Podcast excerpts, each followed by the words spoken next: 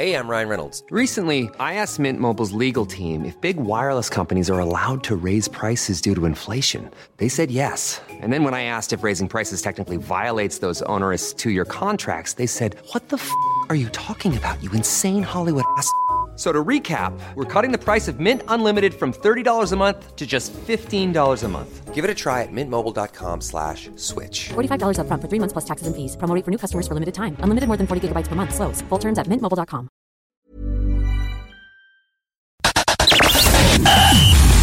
You are now listening to the Dual Position Podcast. The boys are back to talk all things Super Coach all season long. Please welcome your hosts, Whisperer and Brew. Well, Chrissy has come and gone. New Year's has come and gone. We are officially into 2022. That means Supercoach is going to ramp up. And uh, look, Brew and I have been planning what's coming up in the new year. We've got not one, not two, not four, but three podcasts a week between now and the end of February. We're going to cover everything from positions to teams to basically you name it to, to get you through the hard slog that is the NRL preseason. As I said, as always, joined by the wonderful Brew. Mate, how was uh, the Chrissy and then how was the new year? Was Santa good to you? Uh, Santa was very good to me. The Marvel nerd uh, that I am was taken care of very much so. Um, happy New Year to all our followers and to yourself, Josh. Uh, let me just say, I'm glad that uh, Super Coach is back because uh, COVID ruined my NFL dreams, knocked me out of multiple semi-finals. So I'm 100% focused now on Super Coach. Yeah, um, for anyone that didn't see, I, I participated in the uh, NRL Supercoach versus NRL Fantasy uh, NFL sort of draft over the off season. Um, I guess some of the the bigger creators from from both uh, sides of, the fantasy landscape, we all took each other on, and um, and Top Sport sponsored that one, and, and your boy took it out. So uh, Top Sport kindly donated two thousand dollars to uh, the Black Dog Institute, which was my charity of choice. Uh, they also gave me two thousand um, dollars. I put a thousand towards Black Dog as well. I also put five hundred towards Beyond Blue, and kept five hundred for myself just to top up the Christmas kitty. Um, I got a Lynx deodorant pack, so I think I won Christmas. It came with uh, five body sprays, so the missus must be telling me something. But we are here to talk, Supercoach mate. We're here to talk the hookers, or I should say, lack of hookers this year. It's it's looking pretty slim pickings, isn't it? Yeah, there's not a um, great deal of depth, so we're we're going to focus on probably eight to ten guys today. The top half being what we would consider guns for the position, and then we'll go through some some more mid card options and maybe a few cheaper options or lack thereof this season. As I said at the top of the show, three podcasts a week. Brew and I are putting ourselves through torture to get you guys the information that, that you need.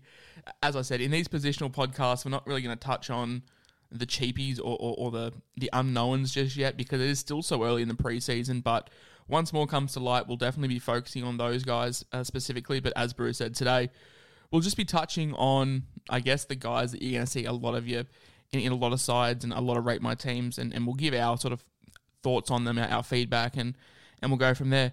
Uh, as I said, mate, we're, we're touching hookers. Uh, you've done a lot of the research on this one, a lot of the heavy lifting for the hookers. So uh, I'll let you kick off with, I guess, who you and I have ranked number one and, and who a lot of people have ranked number one. And um, there's no arguments from me when it comes to Harry Grant. No. Um, look, he's the highest priced player for a reason.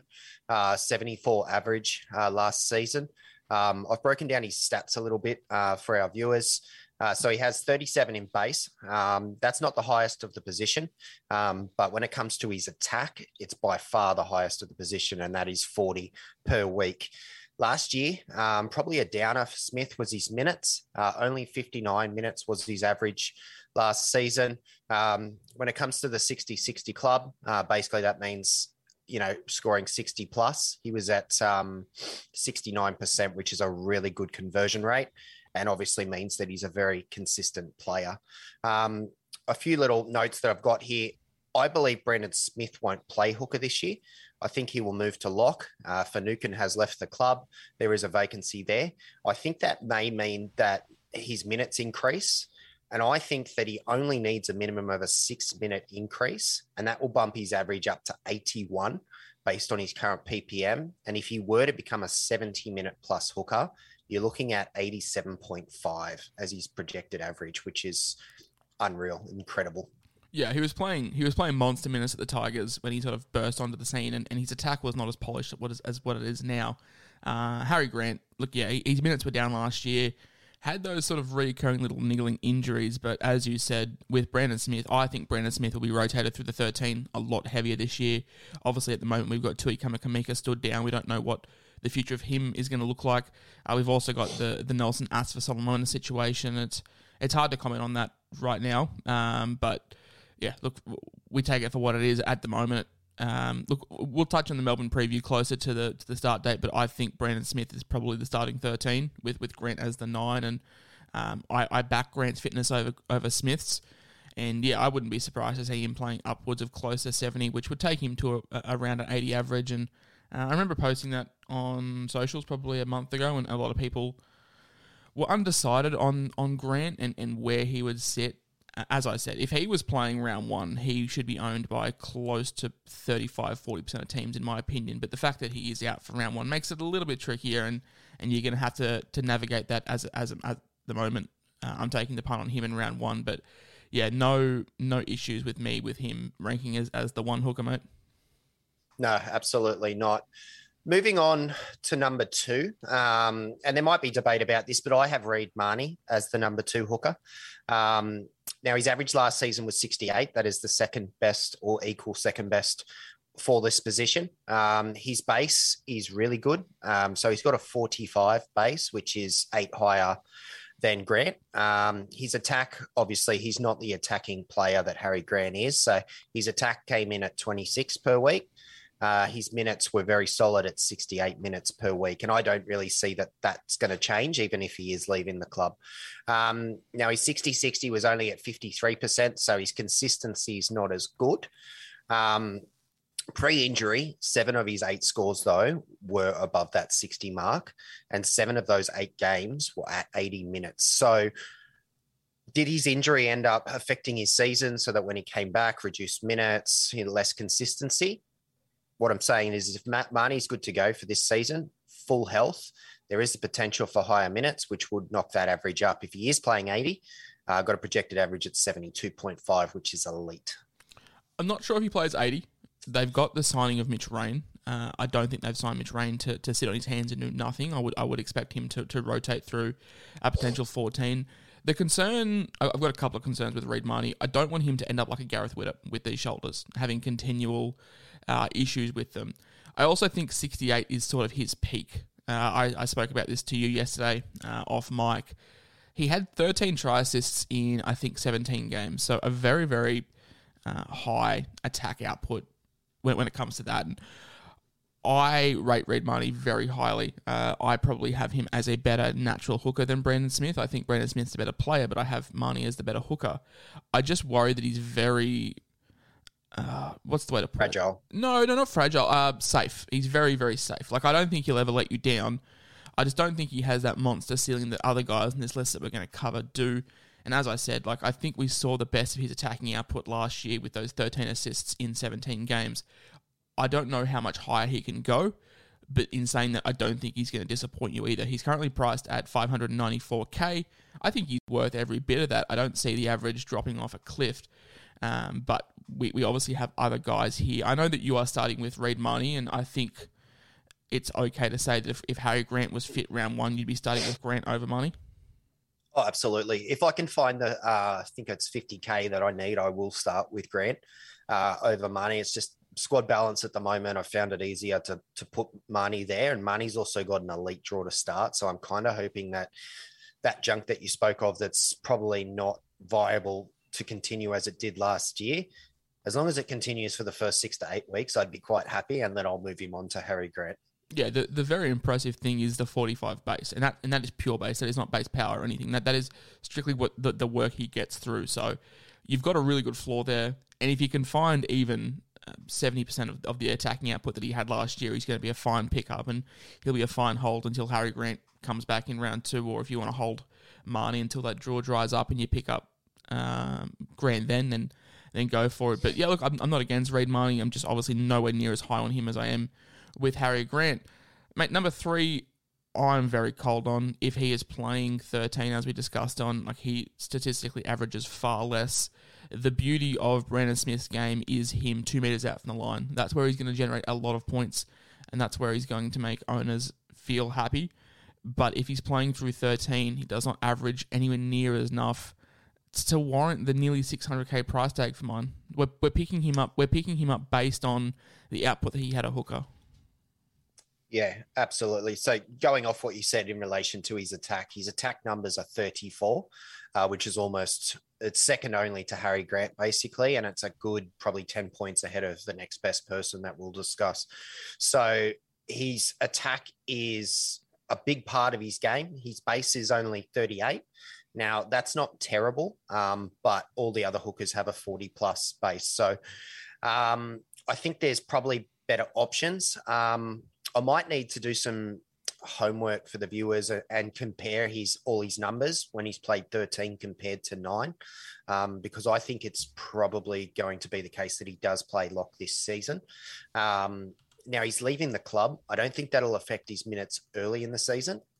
I think it could affect it at the later end of the season where he becomes more of an impact player like he's played in seasons past. He also scored 11 tries uh, last season, which is probably an unrealistic number for him to achieve year in, year out. So without that junk, you're going to see a drop in average. His average last season was 68, uh, which is pretty much on the mark for the top five players that we're going to discuss today. Now, you mentioned you want to do some homework. I had, I had a quick look while you were talking. So last year, he played two games starting at 13, uh, 62 and 64, which is good. but in 2020, he played a lot of games at prop a couple of games at nine, a couple of games off the bench, and it was just very fluctuating. And I do worry that that's what's going to happen this year. I don't think he's going to be shut out completely, like um, some are talking about. I think Melbourne will compete, and they're going they're going to play their best thirteen. I think Brandon Smith is a part of that best thirteen. It's just a lot of money to be paying for some unknowns.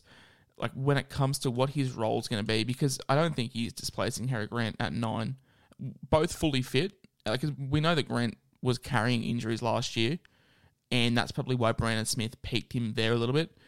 But I just yeah, I just worry that what his rotation is going to be like when it comes to when it comes to the season. It's like I said, nearly 600k when you can just spend that on Grant.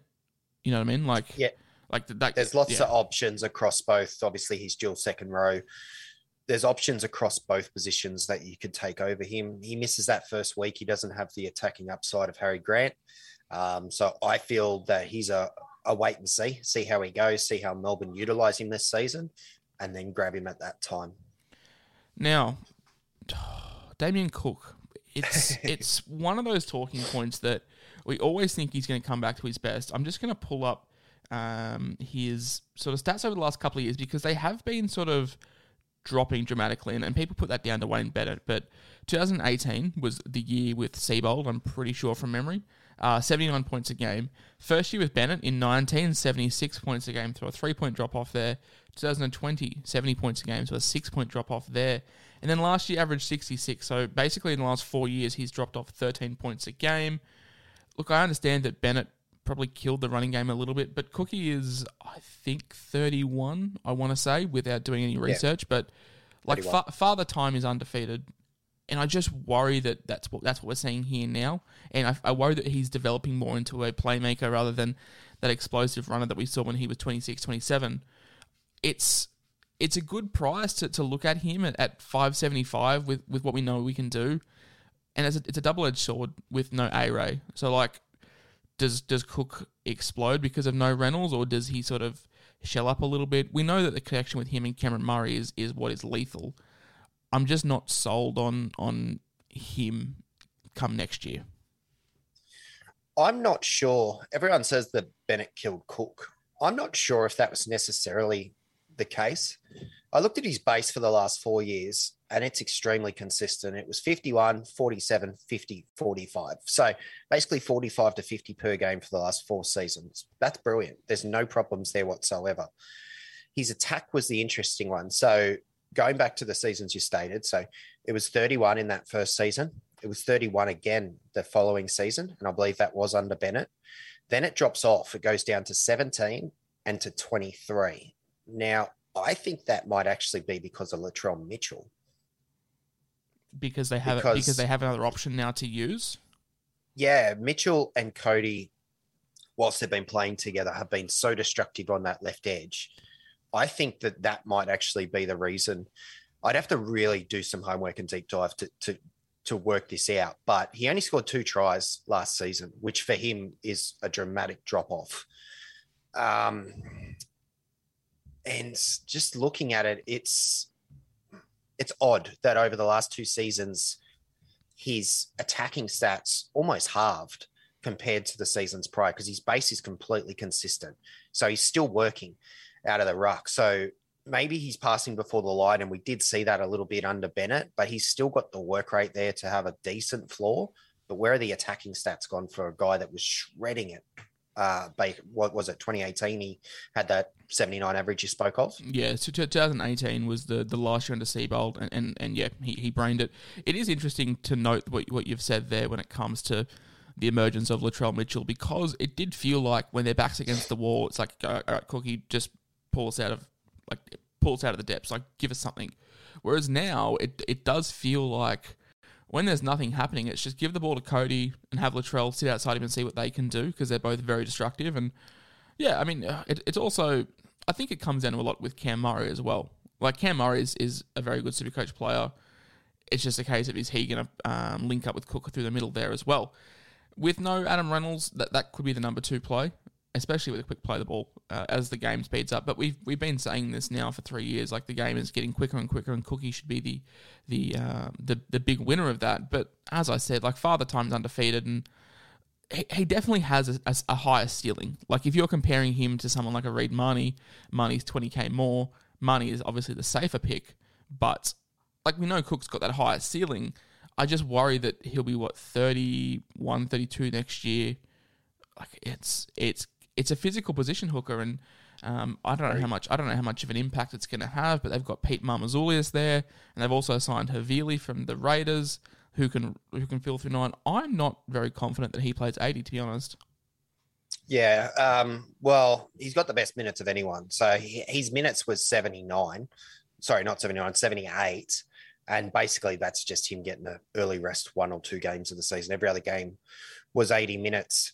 A little fun fact to ponder is that he averaged 84 points over the last six rounds of the season, and Latrell missed quite a few of those games. So I might just leave that there. Um, I don't know if I went through his numbers. So his base was 45. That's a good floor.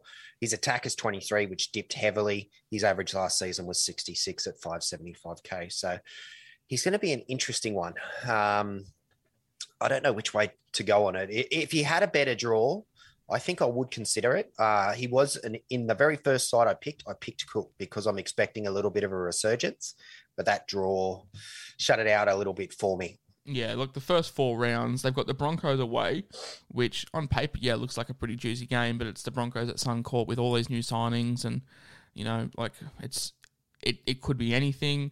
Uh, round two, they've got Melbourne away. Melbourne are going to have Smith, Munster, Grant back. Like it's going to be that lethal uh, Melbourne side that we know of. Round three is the Roosters at home, Sydney Derby. Like it's that's going to be a bloodbath. And round four, they play the Panthers away. Uh, obviously, the reigning premiers. So yeah, it's not a not a great start for South under a new coach with no seven. Like it's it's gonna be it's gonna be tough. And look, if you said to me, "I'm taking a punt on Cook," just know what you're getting yourself into. Like there, there could be another season in 2022 where he drops off again by another three or four points, which would take him down to what 61, 62, which is not great territory. But like, like I said, we know the the ceiling that we have with Cook, and you said he came home last year very, very well uh, with, with a great average, and no Latrell. Uh, and Latrell's going to miss the first two rounds, I think, from memory. Yeah. So there is a world where, where we do take Damien Cook. I, I don't hate that, but it is concerning that the the attack has dropped off dramatically. Like you said, last four years 31, 31, 17, 23. Whereas the base has stayed a lot. Consistent. It's consistent, but it also is dropping as well, like 51, 47, 50, 45. So, like, that is on, on the decline as well. And if you're taking Cook, just know that these numbers are declining and, and you're just picking him hoping for a resurgence under uh, a new coach. The base dropping can be attributed to South belting so many teams last year, though, and I don't think they're going to do that as, as often this year. Um, so the base doesn't bother me. I feel that it's pretty consistent. If there's a couple of points drop off, you can understand that. It's it's really that attack. The attack's gone down the toilet, and that's the concerning piece. Yeah. So all those all those in mind, uh, I'm saying no to Cook, and then watch him average 82 this season, and I look like a dickhead. Uh, another, man that I'm not actually overly keen on, but I've managed to put him in the side because you don't shut up about him. Um, he's in the side now based off pure off, off peer pressure, and uh, I'm putting this down to you, mate. Take it away. Oh, Cameron McInnes, you beautiful man. Now, just for the listeners, yes, he's going to play lock this season, but given that uh, second row is a deep position and that podcast will probably take us a while to record, I've put him in as the hookers because he's available there. So the numbers here obviously didn't play last season. I've had to use 2020 data um, to give the, the kind of the numbers that I've given for the others. So on that season for games played, there was an average of 76. Uh, his base was 66, which is absolutely incredible. His attack is non existent. It's only 10 points. So basically, you're just looking at a tackle bot. Um, his minutes were 79. Now, probably unrealistic that he's going to play those type of minutes. Um, so I'll break that down a little bit in a moment. Um, his 60 60 for that year was 85, 83%. So you pretty much know what you're getting. You're getting at least 60 a week. He's actually priced at a 61 average. So as long as he is the player that he was, I feel that he's an extremely safe option this year. And I'll take safe options to the bank. So he had one try uh, in 2020. That was a poor Dragon side. I guess that's to be expected. Now, at minimum of 60 minutes, the projective average is 59 based on the scoring settings that we've got at the moment. At 65 minutes, it's 63. Uh, and at uh, 67 game, oh, hold on, what did I write here? Eight games at lock in that 2020 season, he averaged 73. Yeah, like the the stats are phenomenal, but obviously there's a lot of asterisks next to it. Now I copped a lot. Yeah, I, I copped a lot of negative feedback, which is fine. I'm, I'm happy to cop that about him playing lock, being getting more hit ups, more tackles, etc. I don't think that's the case. I, I think his tackles will stay very similar. I think his hit ups may increase ever so slightly, but I just worry that they're going to use him in that Victor Radley mold, like take it to the line, bomb it at the back, take it to the line, bomb it at the back. His his workload is fantastic. I am worried about the ACL, and people can say that that oh he's had the whole year, but he hasn't played footy in close to 19 months come round one. Like that that is hard to argue. In saying that, he's in my team because he is priced at 61 average. I don't think he goes lower than 61, but I just worry about the minutes that he's playing. I mean, the Sharks have a loaded forward pack, and I don't think they want to bust McInnes up. They've got Franklin Pele, they've got Braden Hamlin-Uele, they have Tolman, they have Rudolf, they have Finucane, uh, and that's just off the top of my head without really looking too hard. Jack Williams is another one. So like they they have a lot of middlemen, and I think McInnes offers them something different because he is more mobile. But the first five rounds, I'm just worried that Fitzgibbon's like, all right, let's just play you for 45, 50 minutes, ease you back into it, and go from there. Like that that is the biggest concern for me. It's not really the output. Um, I expect a drop in production because playing 13 you're not going to have the attacking chances, aka look at Brandon Smith. Basically, you can use the same points that we use on Brandon Smith for Cameron McInnes. For me, it, it is the minutes that I'm, I'm worried about, and it's so hard to say. Like if he plays the like, obviously the trials are going to happen. They're going to play three games of full of reserve graders, and they'll play one game like with their first team. If he plays like 55 minutes, I am all in on him. If he plays anything less, it's it is hard. the The beauty is that he is hooker do we talk about him as much as we are if he was just 2RF? That's the question that I want to put. Um, I'd probably still consider it. Um, I'd have to. So what are we looking at? Basically, we're paying five thirty five. So we got for him a, at for a strict for a strict 2RF that's priced at a sixty one average. So mid fives for say a sixty average. When you can get someone like a Tamalolo for like four ninety, I'm pretty sure. Okay, well, I won't go into details, but Ryan Matterson's at five seventy and averaged sixty four last season. So for me, the answer is yes. at 535, I'm still picking McInnes at second row. I wasn't sure if we were just blinded by that hooker status, even though it, it is a, a huge. It's a it's a benefit. tick. Um, it's look, we don't know what the Sharks are going to do, and everything you said is spot on. I think the big issue is Toby Rudolf because he played really, really well in that position last year, and they did re-sign him. So I believe that McInnes is going to be played like Brandon Smith was last year. I think he's going to spend time at both hooker um, and lock, and I'm okay with that. Um, minutes, I don't know if trials are going to give us what we want in terms of minutes because I don't think they're going to play him more than they have to in those trials. I think he'll play a bit of time over each of them. And then we'll start to see a trend, maybe three or four rounds in, of what his actual minutes will be. I'm happy to persevere um, and just stick with it. Um, but I think people need to kind of temper their expectations early. He's probably not going to go out and average 65, 70 from week one. But as long as he does it after a month or five weeks and I can hold him then for the season, I'm happy with that because it's a long game as much as it is a short game, this super coach. That's that's the thing that, that is so different with McInnes and Smith. Like the thing with Smith is he needs those 11 tries in 21 games to be, uh, in in quotation marks, relevant. Whereas McInnes will will just churn through the work, whether he's at nine or, or 13. I, if he was playing nine, I'd be all over him. I'd, I'd much prefer him at nine than I would at 13. But the thing, like, and you mentioned Rudolf, like. Toby, Toby Rudolf is a very good footballer. Like he is, a, a lot of teams will love to have him, but he's very meat and potatoes, isn't he? He doesn't really Yeah. offer a whole lot in attack. He's going to get you 35 tackles. He's going to give you 15 hit ups, and you'll never really see a game below 7 out of 10 for him. It's just, I think, with the with the re signing of Blake Brailey and the signing of Finucane, I think you've got a really good foundation there for your, for your sort of uh, 8, 9, 10. And then McInnes will play 13. It's just a case of what minutes he's going to get. You're right, he is a season long keeper because I don't think he's playing Origin, regardless of the form that he's in. It's going to be very hard to break into that Origin side, considering how well they played last year.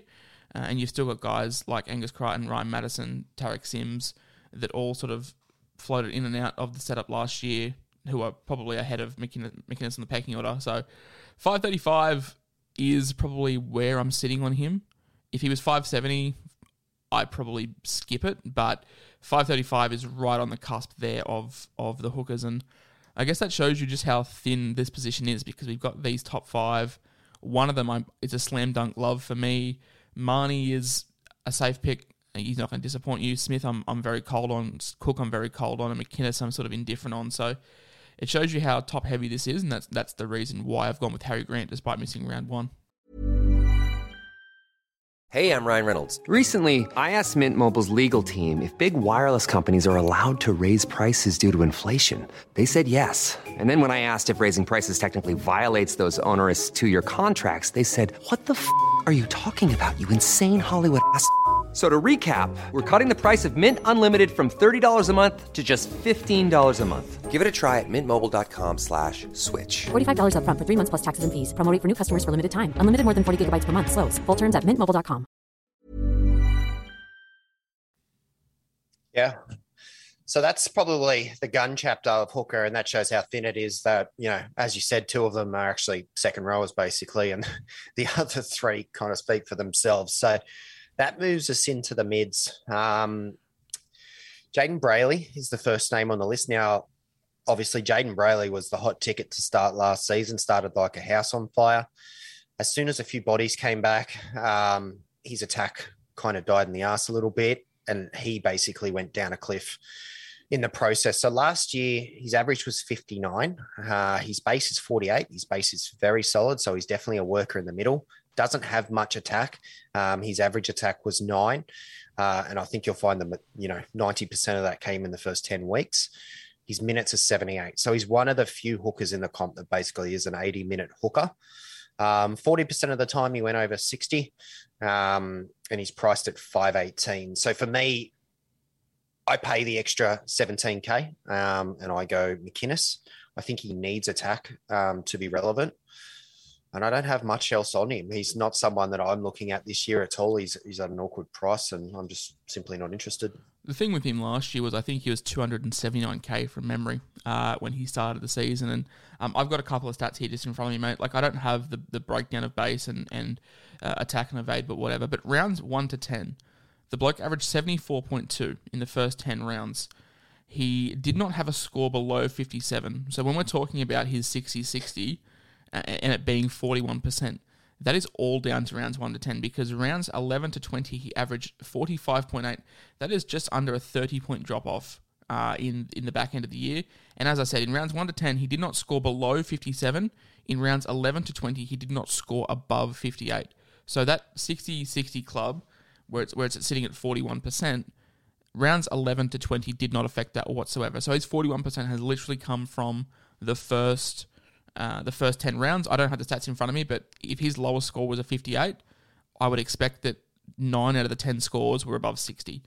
And it just shows you how crucial the attack was for him. He's a, he's a very uh, safe player when it comes to footy. Like his base is what 48.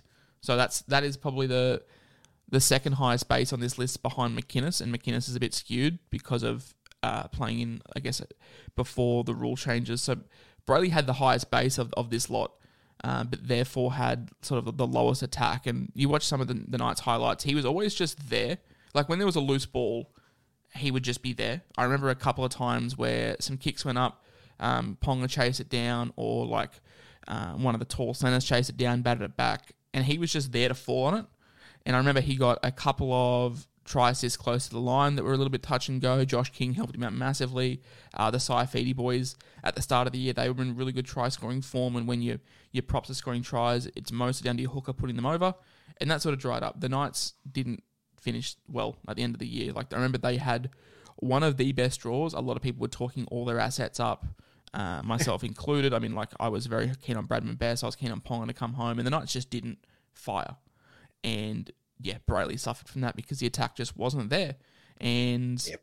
I don't know if it's a positive that Mitchell Pearce has left, like the dominant half, whether he's going to be doing more ball playing, but he's just a very same with Toby Rudolf, just a very meat and potatoes footballer, which nothing against that. A lot of teams need that. But for Supercoach, yeah, if he was like 400, I'd be tempted to have him as my secondary hooker. But the fact he's 5'18, which is 20k less than, uh, yeah, Cam McInnes, is an absolute no go for me. Uh, another man that, that we're talking a lot about players leaving clubs or switching clubs, Api Koroisau, off to the Tigers. A guy that I think a lot of people had high hopes for from Supercoach. Remember a couple of years ago he had a pretty good season and we thought that'd kick on, but yeah, uh, an average of 55 last year, potentially on the way out. They've got Mitch Kenny there. Like I still think, I still think Koroisau plays a large chunk of the minutes, but yeah, at five, or so what is he, 479?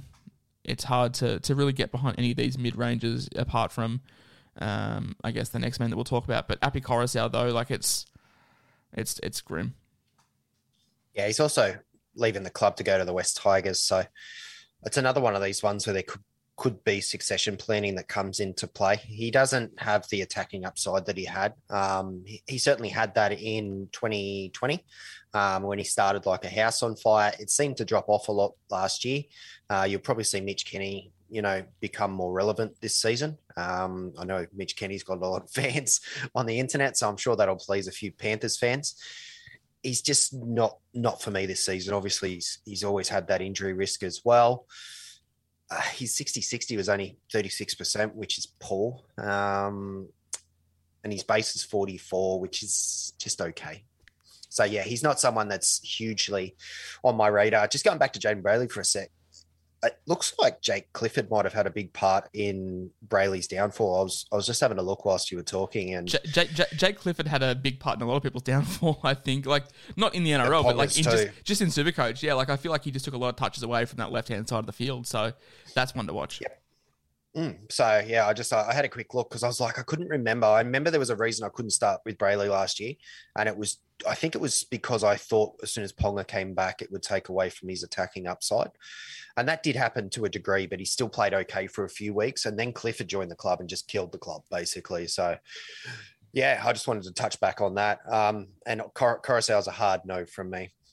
Yeah, look uh, for the people listening, I'm sure they can hear the enthusiasm in our voices has probably dropped a little bit when it comes to these mid-range guys. It's it's tough, and uh, the one that I'm most excited about is Reece Robson out of this list because I feel like he has the highest ceiling out of the three of these mid ranges that we've chosen from. Like his average when he plays 80 is, is fantastic. But the problem is you've got Reuben Cotter, you've got Jake Granville sort of waiting in the wings. And, and for 474k, not something that I can start with straight away. But if, if we can see those minutes are, uh, are up there, like he is a very creative nine. I like him a lot. Uh, I think he, he he's a good worker. Uh, you can see that from the 42 base. And he, he possesses some good attacking upside when he gets the chance. But the problem is there there is a lot in the wings. And look, if if Jason Taumalolo was named at, at prop, it'd put me a lot higher on Reece Robson because that would you would think have Reuben Cotter at 13 and Jake Granville is Jake Granville. So not a whole lot more to say there on my end, mate. Look, I, have got a little bit to say. I'm quite positive Taumalolo does play prop this year, and I think Reuben Cotter will be the 13. Reuben Cotter, I can't remember the numbers, but I think he played roughly the last 10 to 12 games of the season at starting lock. Now, Robson, I'll give you the stats, but you need to understand these numbers are skewed somewhat because his minutes weren't always consistent. Um, they were more consistent at the back half of the season. So his average was 54 last season. His base is 42. Um, his attack was 14. So he doesn't have a huge attacking upside at the moment. Um, his minutes were 63 average, which isn't too bad, but he actually did play quite a few games of 80 minutes at the back end of the season. Um, I think it was over the last 10 rounds. So for his minute, uh, sorry, for his 18 minute games, he actually averages over 60. I think his average was 61.3 or something like that. And in the final round, um, I think they actually got thumped in the final round. He only scored 37 in that 80 minutes. So that 60 plus average I mentioned includes that 37. I haven't removed it. So there is a potential there that he could become one of those guys that could be a very handy plug if you can't afford these top guys, or even if you were looking for someone else to play if we don't get Booth or, or Will Smith or someone cheap in the hooker position and you wanted to go gun and maybe semi gun, Robson could be a real smoky option to, to plug out a 60 average this season. So I don't mind it at all. I hadn't considered the Lolo point that you mentioned, Josh, but that's a real good figure. Um, sorry, real good point that you made. Um, Taumalolo's numbers at prop are actually quite good when it comes to his base. I'll go through that on the second row pod later this week. But if he's at prop and he's running off Robson, Robson could get an increase in attacking junk. So I'm quite high on the pod move of Robson. So Robson has a PPM of 0.86. So him at 65 minutes is about where he sits. I think it's about 55 average if I can do the math off the top of my head. Um, and look, he's priced at 54, so not a whole lot of value there, but 65 minutes would have to be the minimum that he gets me to be interested, just based on, on historical PPMs. Um, but yeah, if he gets decent minutes and, and, and Cotter's at 13 and and Lolo's at prop, and Robson could be yeah a really good plug and play for 474k. Not someone that I'm excited to jump off this call with and put in my team, but if we see more from him during the trials, I'm definitely interested. That's going to round out the top five guns, the top three sort of mid ranges. Um, I've got probably five cheapies that we can we can brush on quickly. These are more of sort of handcuffs. Uh, for you guys don't know the term handcuff, it's generally the backup of the the main guy we've got. And if they if they if there's an injury preseason or if if there's a minute spike, then these guys will definitely move into consideration. Number one, Aaron Booth. Uh, we're going to have to see him start to be to be viable. Um, it'll be between him and the next man, Aaron Clark, who is priced at 300k. So whoever gets that starting job will be probably there for me, even though both of them don't excite me a, a bunch. Like Aaron Clark at 300k, if he can pump out 50 minutes, 55 minutes, and if Booth, I don't know, I haven't I haven't looked at the top thirty teams recently, but I'm under the belief that, that Booth still hasn't been promoted.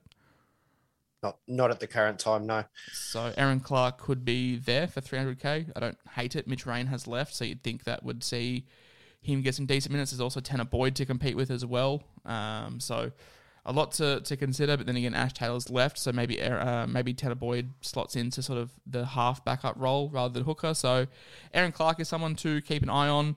Uh, Billy Walters at 296k. He is available at 5'8 slash hooker. Now, there's been some some little whispers that he's training at six with Adam Reynolds. I don't know how much to believe in that on the 3rd of January. But yeah, like if, if Billy Walters gets to six at 296k, he could, I guess, be a lot of people's cheap plugs. Yeah, uh, I quite like Walters. Um, at the moment, in my in my team, thinking I'm thinking that it'll either be him or Hetherington that ends up being my backup hooker. Um, Hetherington we'll discuss on the two F pod. Um, Billy Walters is a talented player, and his dad should get a lot out of him. So it wouldn't surprise me if he does get the six. Um, I would have thought Albert Kelly earned it last year. Um, or even bloody Tyson Gamble. Like Tyson Gamble played with like a lot of heart. Like, and that's what the thing that the Broncos need is blokes that play for the badge. And I think, yeah, um, Albert Kelly played very well, and and Gamble both both played very well. So it is it is weird to hear that the whispers that, that Walters is playing six. Yeah, but I guess he's he's younger as well, and maybe they're look, starting to look towards the future. Um, they've lost a lot of guys because they've overlooked the future over the past few years, and maybe they've just said, "Look, we this is the one that we want." We lost Walker, um, we lost Walsh, we lost countless others. Maybe that this is part of their thinking and the and fact future and the, planning. The fact they've got like a competent seven now, like someone that can sort of help a young rookie half, or not rookie, but like a young half get around. As a Tigers fan, man, I was really disappointed that we lost Walters, but I understand why he went. But yeah, I really rate mm. him as a footballer, and I think with Adam Reynolds there, could give him a little bit more. Like obviously, no disrespect to Brodie Croft, but he's not someone to lead your side and and there was a reason that I, I think the the Storm did let him go, and we end up seeing that. So like, no, I, I still think there's a player there at some at some stage, but if Walters plays six with a competent half next to him, yeah, I could really get behind him at 296 just to play hooker for uh, five rounds in my side. Yeah, and I don't think their draw is too bad from memory either, so I don't mind it at all.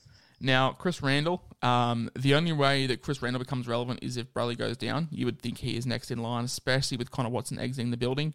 Uh, Chris Randall made 71 tackles on debut, I think, from memory, and he's very, very boring for Supercoach with like zero attack, but the bloke will churn through work. So if Brailey goes down during the preseason, then you would think Randall's stocks skyrocket. Oh, absolutely. But that would be pending an injury. So I haven't looked too much into him at the moment. But if he had 71 tackles on debut, he's definitely a, a work like a worker, which is I've got no issue with hookers being workers. And the last play we'll discuss in this pod, mate, the one that a lot of people are here for, Jake Granville, fullback slash hooker, 239k. Yep, I see you shaking your head.